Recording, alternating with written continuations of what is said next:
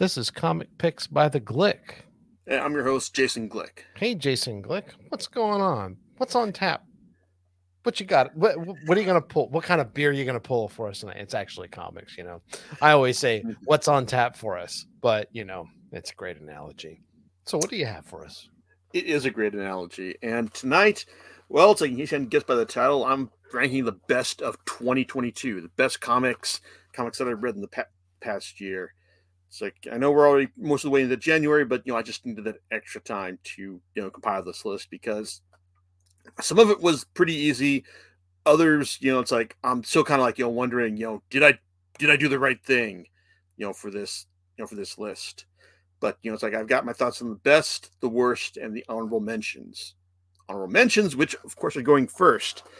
and just throw those out there. I want to give like shout outs to the Night Eaters, which is which was a uh, great start for a new new series and the creators of, of Monstrous, Marjorie Liu and Sana Takeda. So yeah, I'm looking forward to seeing what they do next with the series, and also recording and hopefully recording a new podcast with Christine for Volume Two um next next year. Also, um Daisy um by Colin Colin Lorimer from Dark Dark Horse, which you know, you know, like it was a crazy series about you know like a mother looking for her lost for her lost daughter, sorry, her, lost son, and running straight into the horrors of the Book of Enoch, the uh, book of the Bible we don't talk about like in polite company. That you know, if nothing else, stands as a great example of how to write solicitation text that you know gets me to involved in like wanting to see you know what is this series going to be about. Daisy may not have like lived up to that you know potential, but it's kind of like you know something I'd like to see like you know creators take note of in terms of like you know hey this is how you get people invested just when you're writing about writing text about a series rather than showing off any like any art art or script. Then there's um Dai Dark from Q Hayashida, creator of Dorohedoro, who uh, delivered this new, new series about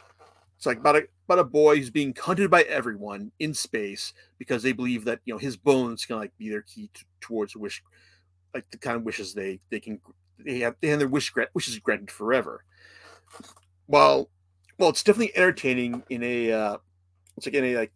it's like in a fun science fi- science fiction it's like you know fan, fantasy type type way in that you know like it's it's fun seeing like you know all all the kind of craziness that you know that the creator can like you know display in this series. It also doesn't quite have like the sense of like you know direction that i was hoping for you know f- like for the series like you know five volumes in or is it four? I can't remember. And it's still kind of like you know coasting on charm and just you know like general and the, and the general kind of weirdness the series can conjure, conjure up at the drop of a hat. So it's not great but it's like as i said in my in um, one of my reviews it's like it's like, it's a very likable probably the most likable underachiever series that i'm reading right now. Also there's um no one left to fight volume two another series that came back for the second volume after after over a year or so off that um myron and i really liked but you know in terms of like you know series that took took a while off to uh, come back with this with a volume that basically reminds you like you know how good how good it was and how much you liked it well it's really only second best on this list and i'll get back to that later then you've got um, the Kurosagi Corpse Delivery Service Omnibus um, Volume 5, which I'm just going to put on here just to the fact that I'm glad it actually exists. Because after COVID um, preempted its its original um, you know March of 20, 2020 release date, um, I'm glad that Dark Horse finally um, was able to, re- to release this. And even if like you know Volume 15 was you know just kind of like you know only as good as previous volumes it's it was still like still serves as a good reminder of what I enjoy about this series, and that's you know just it's general it's enjoyable weirdness. It's something I wish we had more of here, and also just you know Carl, Carl Horn just you know delivering the kind of um like um English localization that I kind of wish like all like all um like mon- all, all translations you know would, would would indulge in. Volume six, he does mention that volume six is you know in the works, but you know like uh I'm also gonna say I'm gonna have to believe it when I see it, which hopefully will be sometime sometime later next year.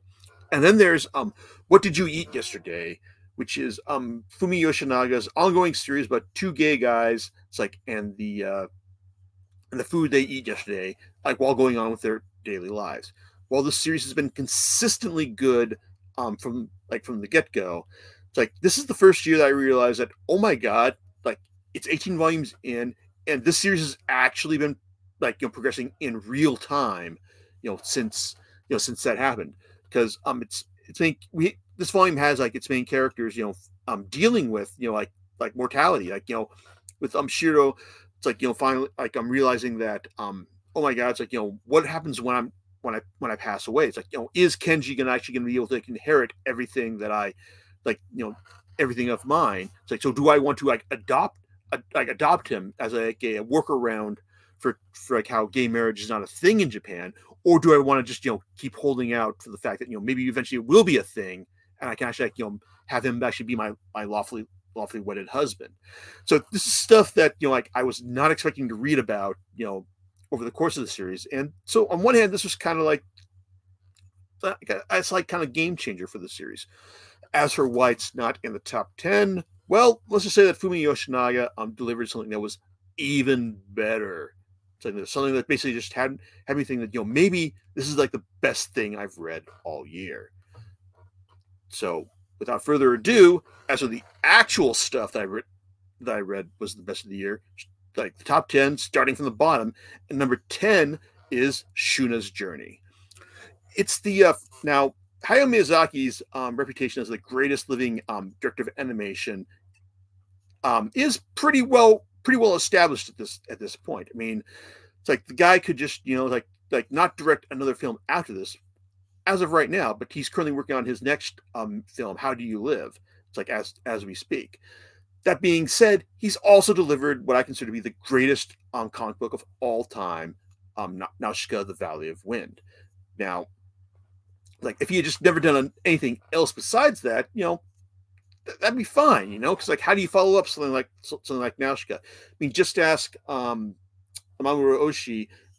or you can try have a seance and ask um, Satoshi Kon about this when they tried to follow up um, in the pa- pages of Animage with um, Seraph with Seraphim, and it did not go well. But um, Shuna's Journey was a, a was a, a, picture book series that he um, that he started um, around the same time with Nausicaa, and um, Missy told us told the story of a prince from a um from a poor kingdom trying to like ex- like um leaving leaving his kingdom to try and find um like this like this grain that would hopefully like bring bring prosperity to it. Things uh, do not go not go well for for him, but at the same time you can see a lot of the stuff that you know would influence like you know um, Miyazaki's film works is like you know like a strong strong female characters and the uh, fantasy aesthetic that would in, influence Nausicaa.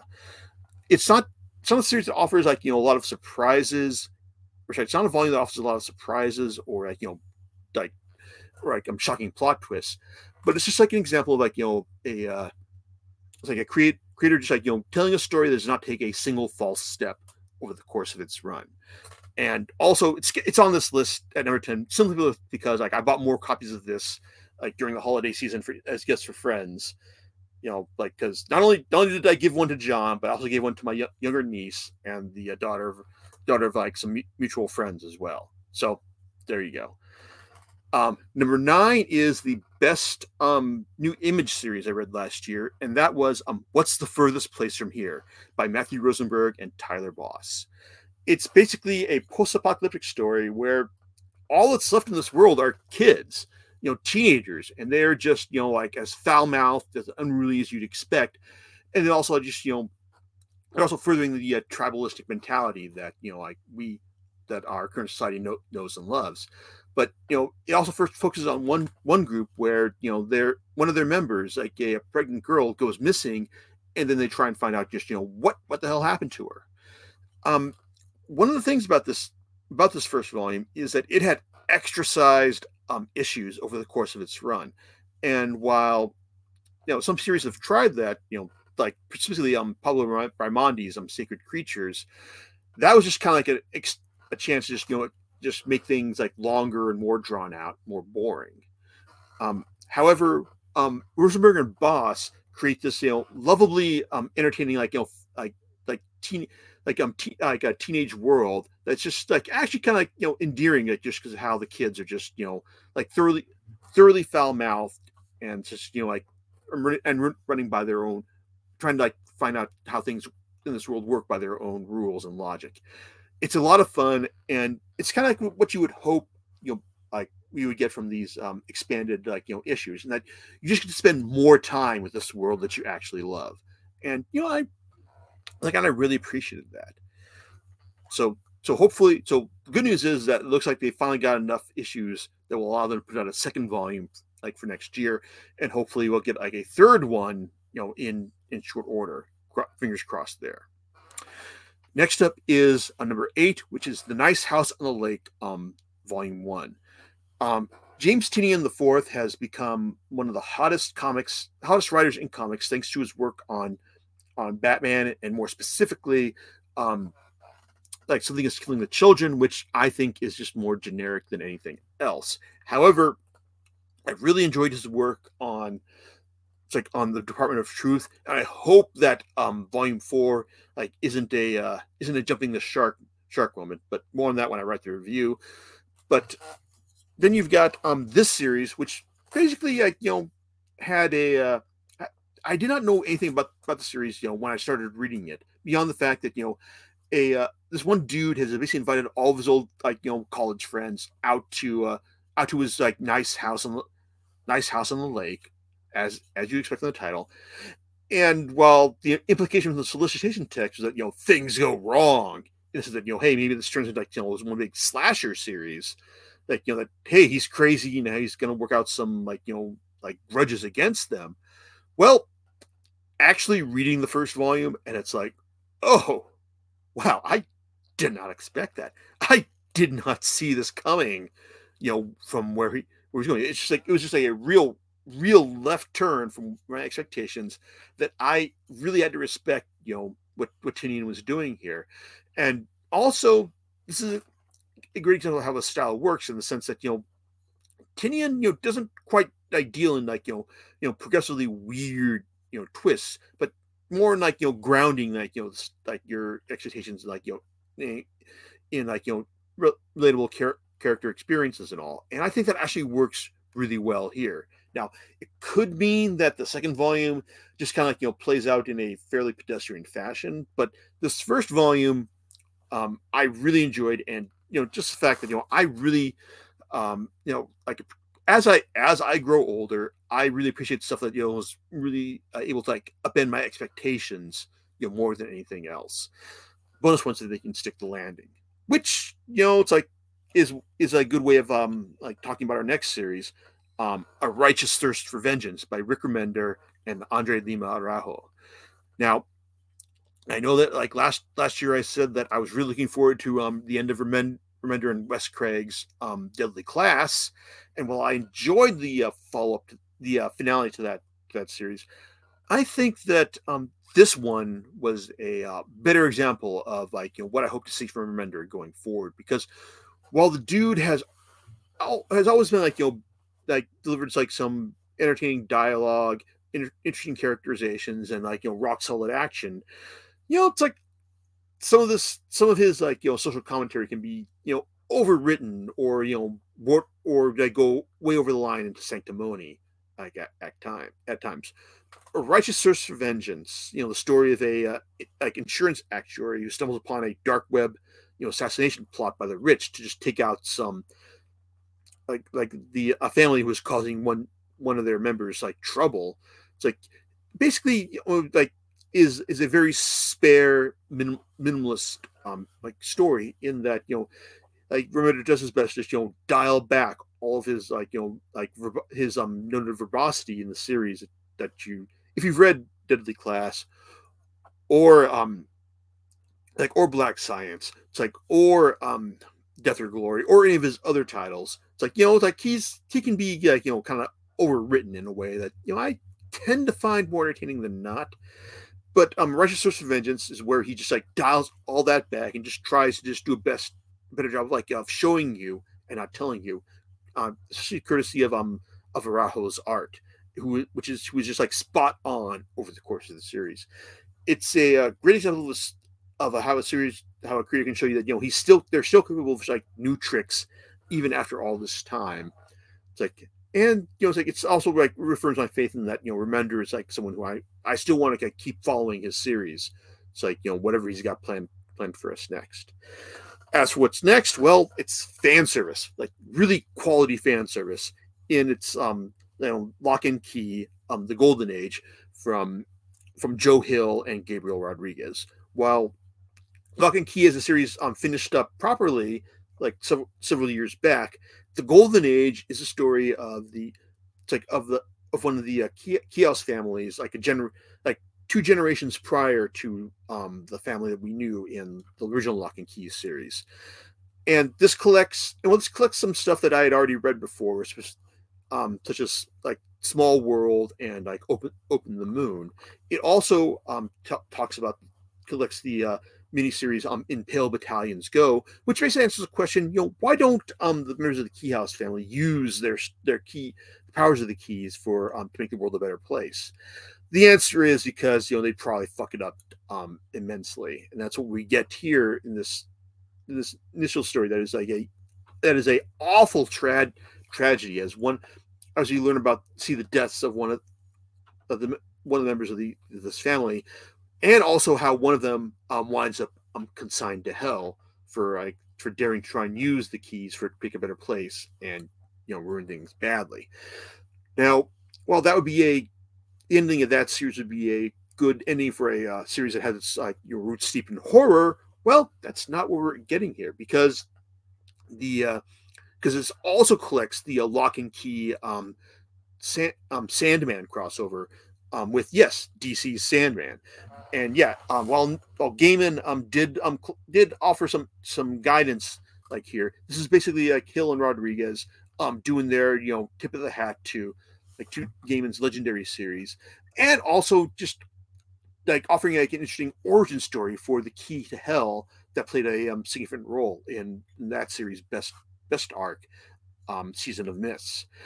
And it's basically all about you know just trying to trying to undo the tragedy of the previous storyline, but doing it in a way that you know that, that is deeply tied to the Sandman mythos, but is done so in a fi- very entertaining way, and also like is very entertainingly comic booky in the sense that you know how are they going to get out of this? But and they do that in a way that I really really enjoyed. So yeah, it's really quality fan service. It's like like everyone everyone else like who likes you know tying their tying series into other stuff you know take note of this right here. But you know i also talked earlier about you know like a series that you know i came back with a previous volume that showed you that reminded me like hey you know this series this is how you do a proper return after years away. And that would be farmhand volume four um, by rob guillory. Now well i may have been like slightly disappointed by this series in that you know that it was that I was kind of hoping for more of a more comedic series, um, that coming off with Guillory coming off the um the very entertaining Chew um series that he did with um with John Layman. Um, this one turned out to be like you know a lot, have um, lot more serious and also more steeped in horror than I was than I was expecting, and and while um volume three was an interesting game changer in the sense that you know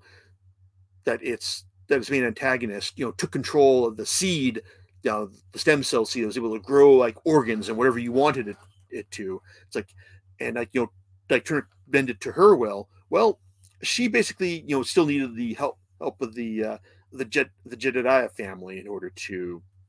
to in order to make it work. And that's what happened. What ha- what's happened happens here is she, as they're trying to, as the family is still trying to like you know like keep things under control even as things are spiraling out like it's like out, out in like ways that are crazy as well. And the and it's and the and the main and the um, prominent son of the series is also just you know dealing with you know all the stuff that his dad has done and you know like it's trying trying to um, reconcile with that even as you know their antagonist tries to use him for their own like for their own ends. It um like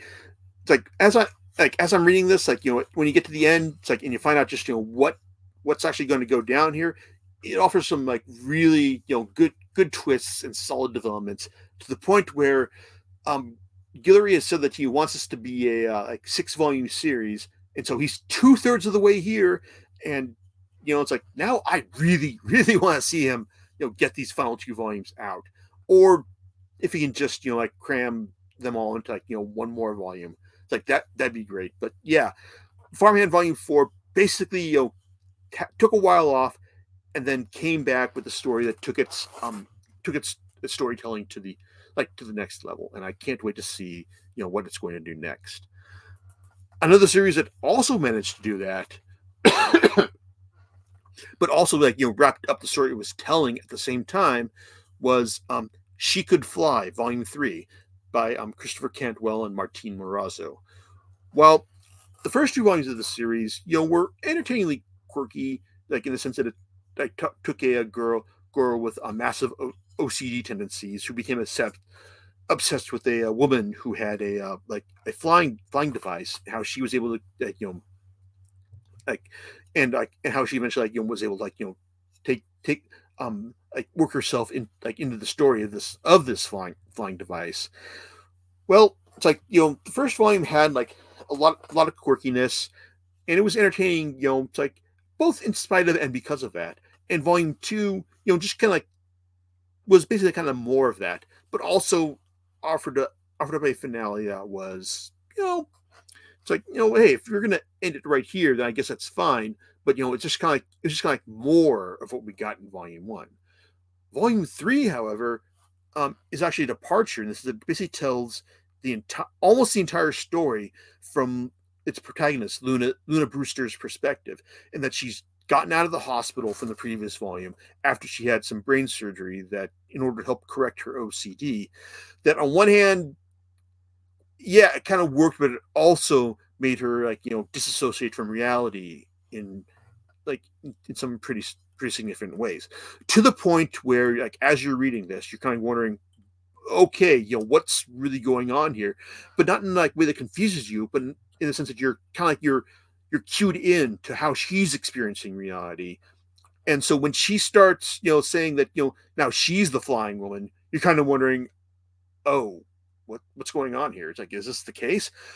And that's becomes especially problematic when people start um dying because they're being dropped by a flying woman. This is like I um you know it's like I wasn't expecting you know it's like like this from from the third volume of this series because you know we kind of like Cantwell and Morazzo had basically established what we'd expect from this series from the previous two volumes. But volume three just did a good such a good job of upending my expectations that you know I it's like that, that I really want that, you know, it's like I, I, I, that's why I'm putting, putting it here. And why I'm also want to like, you know, keep reading, um, Cantwell, Cantwell's work, because even though he's like, he's, he's, he's, his work has basically been a writer who's like defined by, like, you know, how quirky and, you know, oddball, like, you know, he can,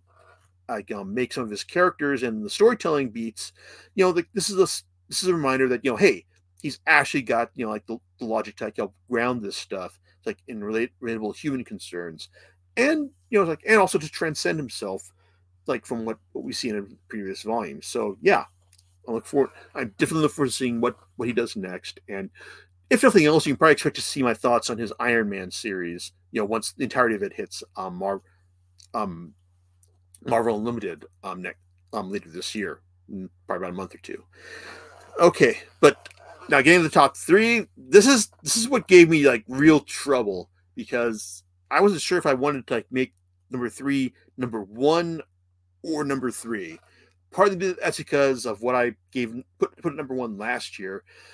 and I didn't want wasn't sure I wanted to like you know give this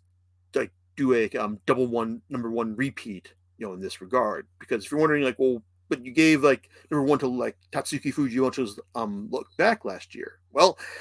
number three this year is his other um one shot um goodbye Eri which is, I have not written about this on the site yet for reasons which, you know, anyone listening to this should be well aware of them. But um, hey, we're working on this and we're to get this, um, we're to get the reviews back like very, very soon, like almost hopefully immediately. We'll, we'll see about that. But um, good goodbye, Eri is a story of, of a boy who, you know, initially we're told was um,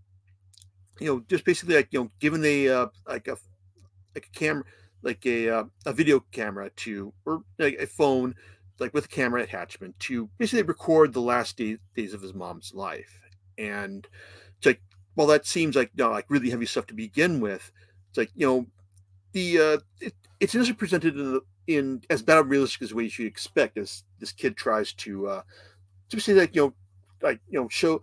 like like shows his mother and like and and her like and her life as things are going down. But then um when he uh but then when he can't bring himself to go inside the uh like the hospital to like record her last moments, well, we see him running away, and then the hospital blows up in the background, and then it's revealed that we've been watching like his like his movie of this stuff the entire time, and it does not go over well with his schoolmates or his teachers to the point where he's basically consider, considering killing himself because of how how they reacted to like you know his like his decision to to like to film film his mother's last days. But as he's about to kill himself by jumping off the uh, hospital's roof, well, a girl, you know, they say convinces him to uh,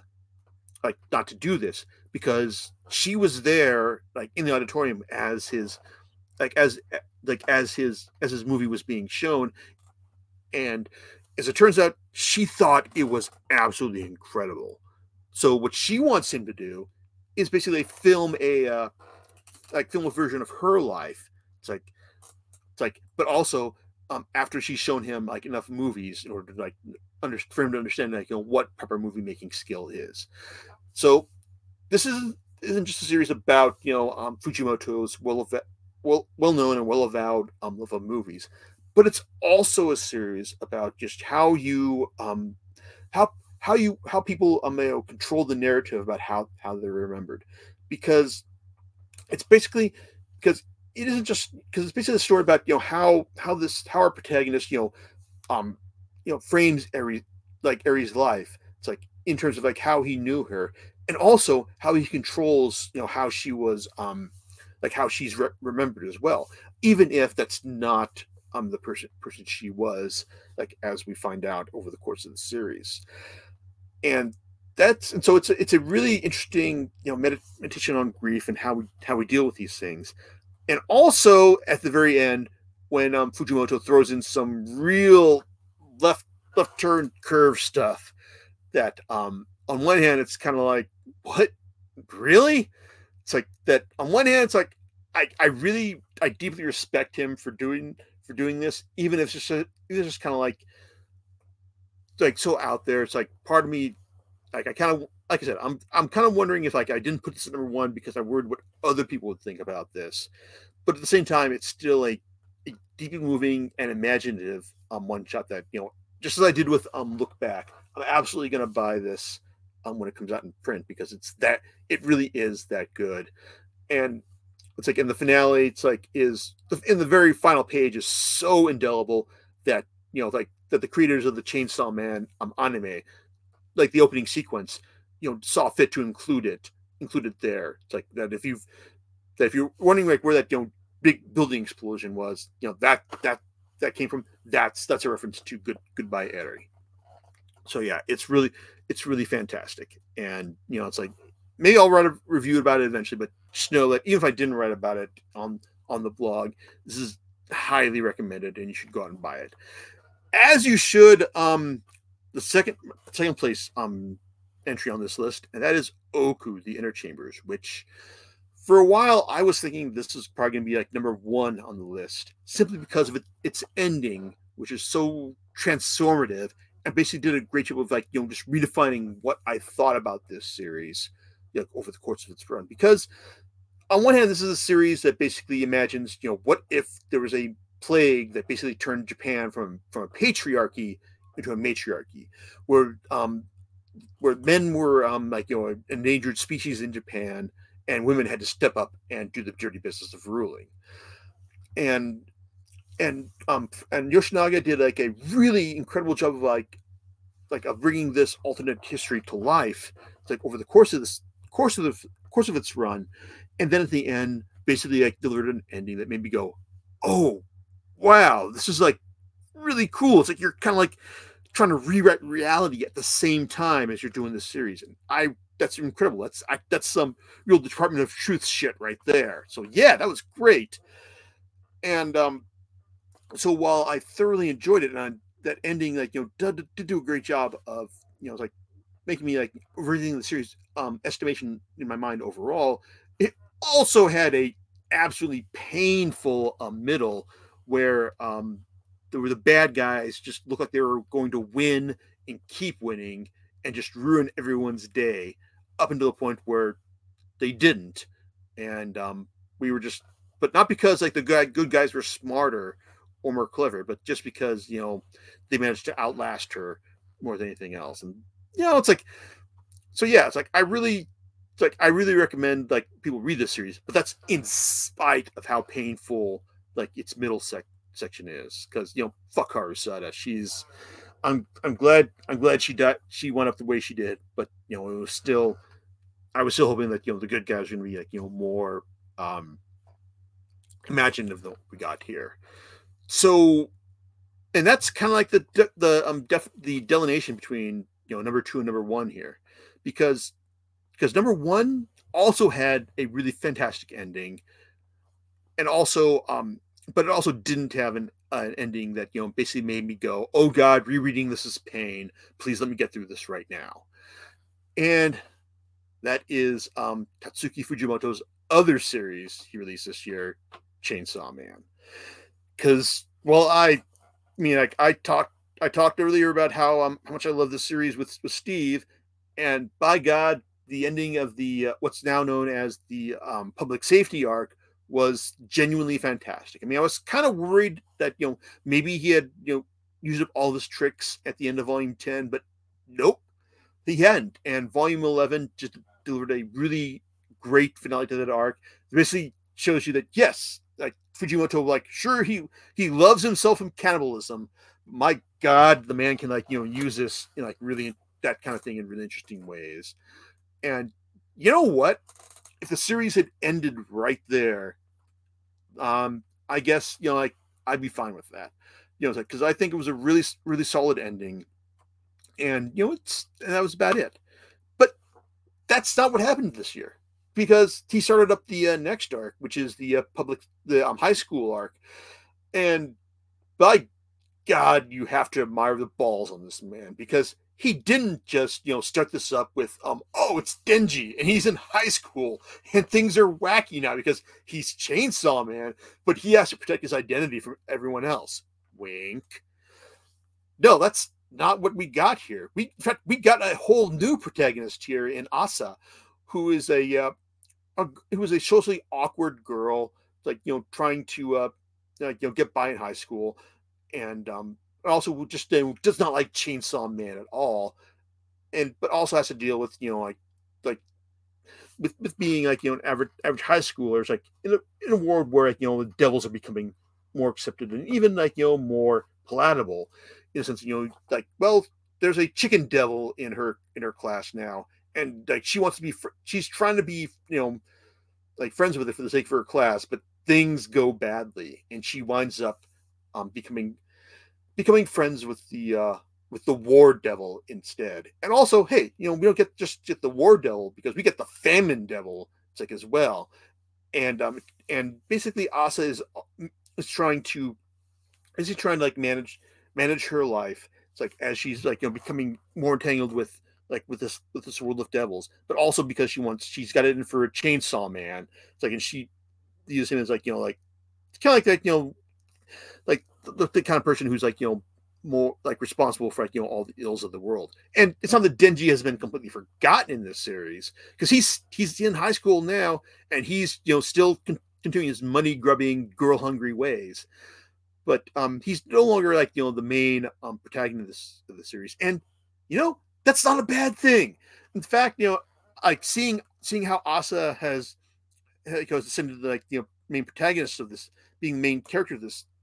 like of this new of this new series it's like it actually works really well and seeing how she interacts with denji is really really fun as well. In fact like as as as, i speak it's like like her whole um denji spinal cord sword um bit has just stuck in my head like in a in a really memorable fashion. Especially like when um like you know when like when now that now she tried she tried that and it didn't work. And now she's gonna like go over to Denji's house, and um Denji's kind of like, uh, yeah, you can come to my house, but you've got to obey the rules, which I'm sure include don't feed the control devil after midnight. because if you've if you've read the read to the end of the public safety arc, you know what I'm talking about here. And you know, it's like it's one thing for a series to you know deliver like a really satisfying ending, but then to just you know go go past that and also just you know basically just, you know, chuck a lot of the uh, stuff that made the first series work and then deliver like you know like an ongoing series that's still really entertaining to see what's going to happen next. Well, that's really special and that's why Chainsaw Man is my my favorite series. Favorite series, my number one series for last year.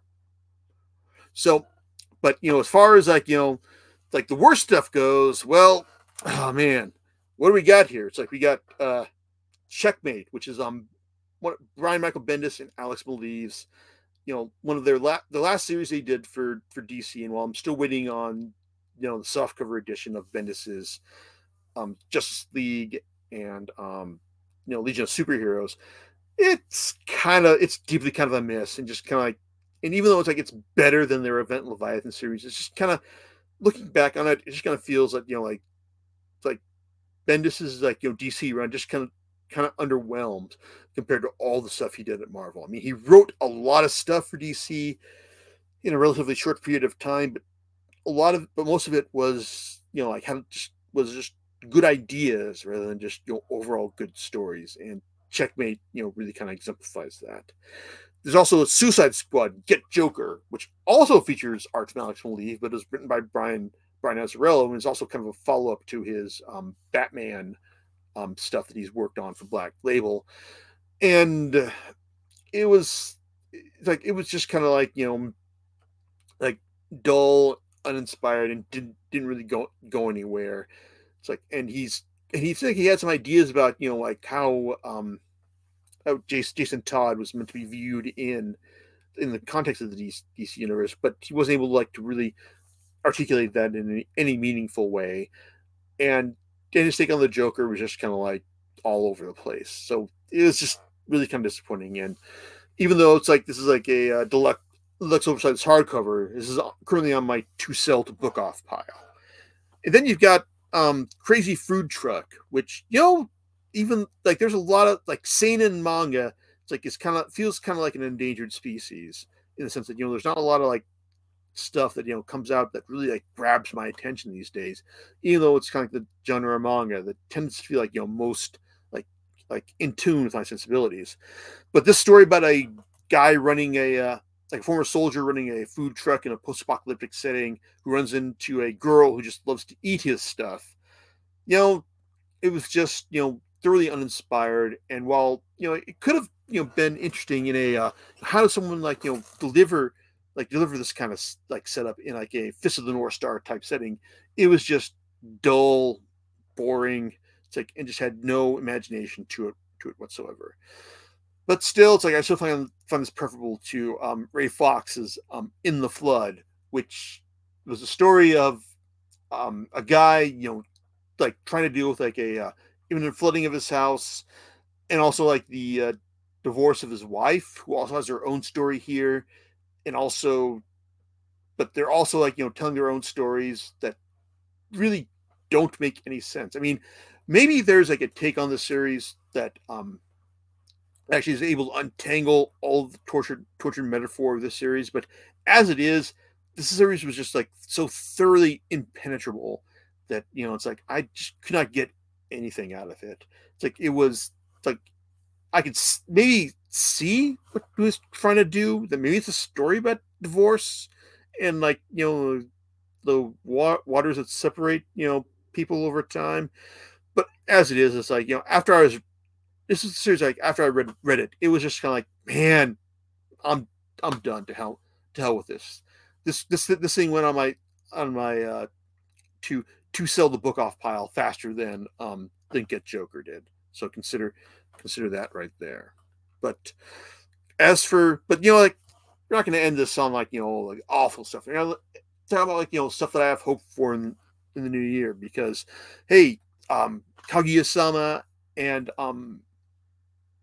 and uh, and Golden Kamuy are both um, over in Japan, and hopefully um, Viz will be able to get there, get both of them finished over here. It's like assuming that they don't uh, you know continue to put put them out on the uh, quarterly release schedule. Both of them seem consigned to at this point, because man, it's like I really want to know how they're going to finish up because both of them are still um, like you know firing on all cylinders like as of the time that I'm recording this. Also, um, we've got like the um like Kieron Gillen's um it's like um Judgment Day, his Avengers Eternals X Men series that I've um, event series that I've heard good things about, and it's also going to serve as the um, fall, um wrap up to his like to his time on Eternals, which I've enjoyed, and was also kind of also kind of disappointed that you know like it's um it's like that it's going to uh like end it's like end the way it the way it is right here. It's like and also yeah, as I mentioned earlier, it's like hopefully we'll get another another omnibus of the Kurosagi Corpse delivery service because they said they're working on it, and we'll see how that see how that goes. And hopefully, it's like you know we'll get more good news about Comixology because man, sucks to hear that you know, Amazon is just you know dismantling the whole like the uh like the digital comic service that I and so many other people like had like had invested so much in. I mean, obviously, it's just going to like basically they're just going to like transition everything over to their you know Kindle Reader you know type type format, but at the same time, you know, it's like I really enjoyed you know like like Comixology's like you know like app and reading things there and the deals they offered so often. So so Amazon, like you know get your act together. It's like I want to hear like nothing but good things from you next year, or better still, that everyone they laid off from Comixology teams up with the uh, former owners and they're able to deliver a brand new digital comic service that doesn't um, sell out to Amazon in the, in the end. So there you go. And so yeah, it's like I I've got hopes for for, new, for next year, and hopefully we'll see them. Hopefully we'll see see them all all filled. And but at the same time, I have no doubt that it will be just as hard to um, pick out a list of top top ten um, books um next year. It's like as it was this year. It's like in the end. Cool. Well, well, we'll see. Maybe there'll be a surge in new content. You never know, right? Indeed. Yeah. Right. Definitely, definitely think that that'll happen. All right. Awesome. Do you know what you're going to be talking about next time? Oh man, it's like I think I've got plans. It's like I've got um, I know I've got uh, my um the final volume of a Miles Miles Morales by Saladin Ahmed to talk about. I've got I can order the final volume of loved ones in future as well. But um, so yeah, those those could be on on tap, or it could be something that I've planned to talk about, but um, just haven't um, fa- just uh, I'm just forgetting to talk about right now. So there you go. All right, we'll talk to you next time on Comic Picks by the Glick. All right, later, everyone.